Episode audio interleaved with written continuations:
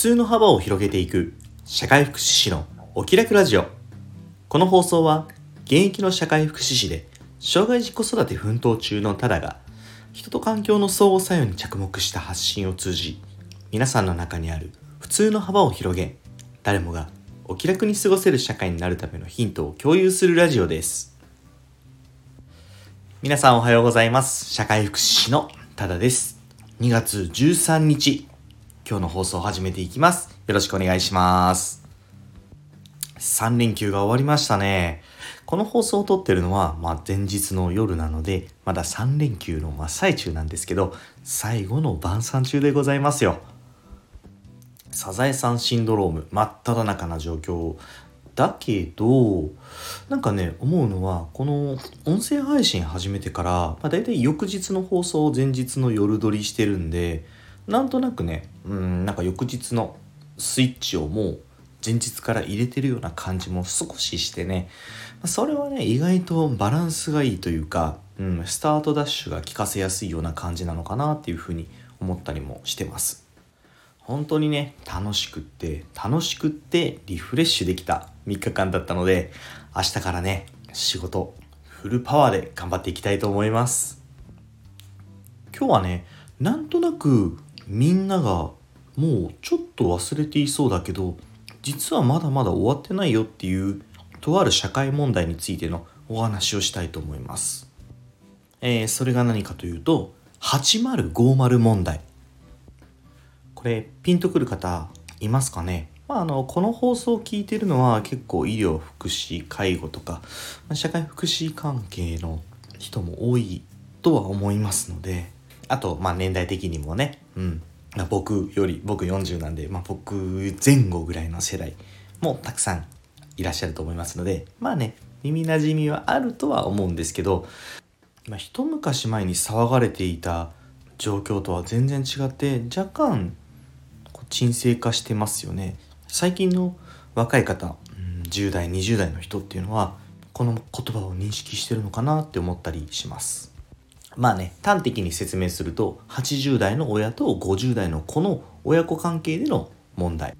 その問題がどんな問題かというと、まあ、50代の、まあ、子供ですよね。うん、子供が、まあ、引きこもり、無職、無収入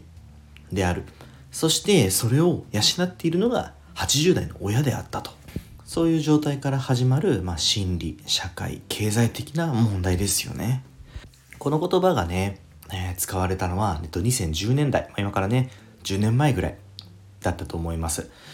で、まあ、その8050の50っていうのはいわゆるバブル崩壊後の就職難にあった就職氷河期世代のことですよね、まあ、バブルが崩壊した1990年代前半当時、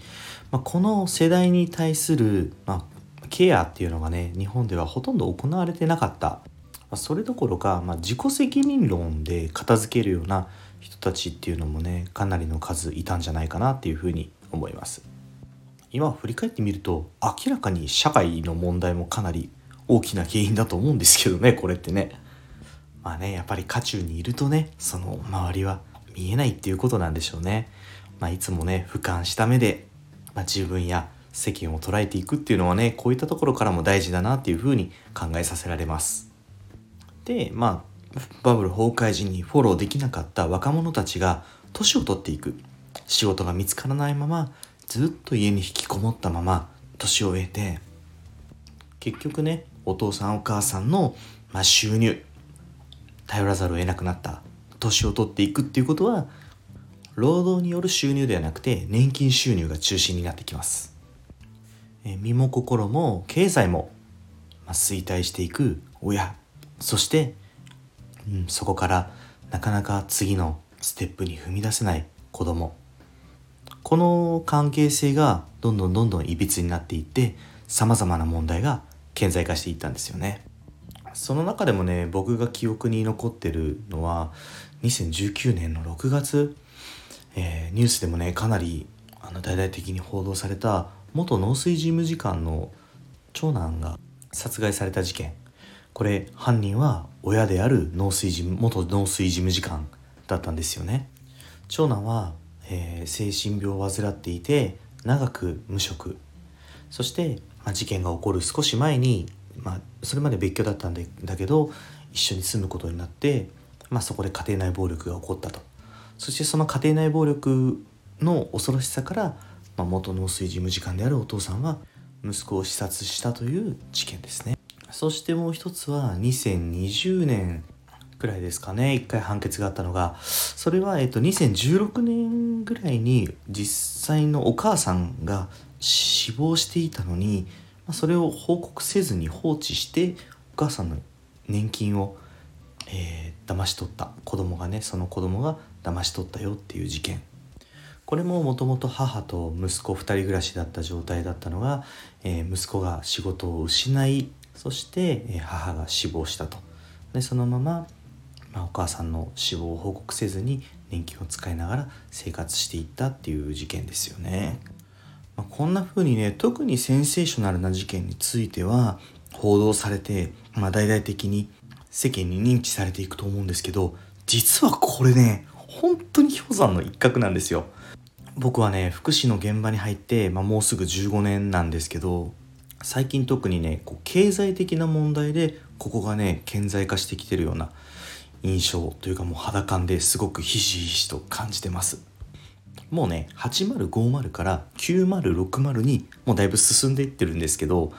いよいよねその90代に近づこうとする親御さんたちもお金だけじゃなくて心身ともに衰弱して今度は命まで失っていくようなもう年齢的にね亡くなっていくような感じなんです。そうすると残された子供たちだけいるっていう形になってきますよね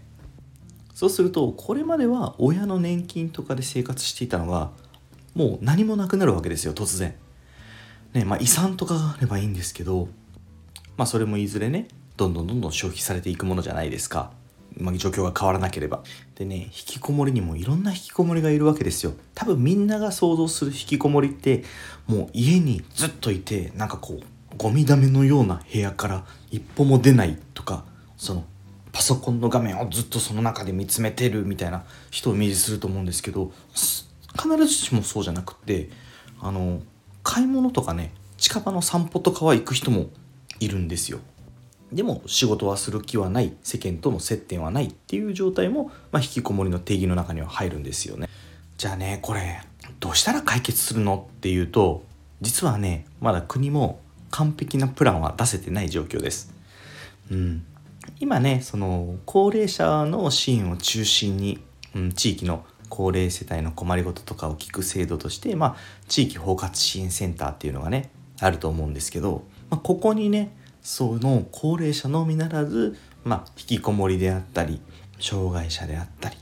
とか、まあ、いろんな人の相談をね受け止めていくような体制を整えましょうみたいなことを言っててますけどとにかくマンパワーが足りない。そして待遇があまり良くない。その給料でこれやりますか？っていうね仕事めちゃくちゃ多いんですよね。まあね法律に基づいて縦割りでね自分が決められた守備範囲だけやりますだったらそれでもいいのかもしれないんですけどやっぱりね抱えてる問題ってその人人によって違うじゃないですか。なんでまあその少しはねこう法律の縦割りの垣根を越えてね踏み込んでいかなくちゃいけないところもやっぱ存在するんですよね。まあ、これをね令和に入って重層的支援体制整備事業っていう風な呼び名でね国もやっていこうとしてるんですけどなかなかうまく進んでいないんじゃないかなと僕は思ってます。まあ、この問題の原因は、うん、前回話した障害者の雇用の問題と同じなんですけど、まあ、結局ね制度は走ったんだけど中の利用する人というか、うん、運用する人たちがついていってない。ここもね、かなり大きいんじゃないかなっていうふうに思います。とはいえね、深刻化していく放置できない問題なので、まあ、僕もね、まあ、公務員として、社会福祉士の一人としてね、やれる限りのことはね、やっていこうとは思っています。まあそんな感じでね、8050問題、最近出てこないけど、まだまだ収まってないんだよっていうことをお伝えしたいと思って今日の放送をさせていただきました。はい。それでは最後にお知らせです。この放送以外にも各種 SNS で発信活動を行っています。インスタグラム、スレッズ、TikTok では親バカ投稿、ノートでは子育てや学びの中で日々感じたことを、X では言葉遊びや小言を中心に発信しています。プロフィール欄にリンクを貼っていますので、よかったら覗いてみて、いいね、コメント、フォローなど応援よろしくお願いします。それでは今日も素敵な一日に、社会福祉士のタダでした。またおいで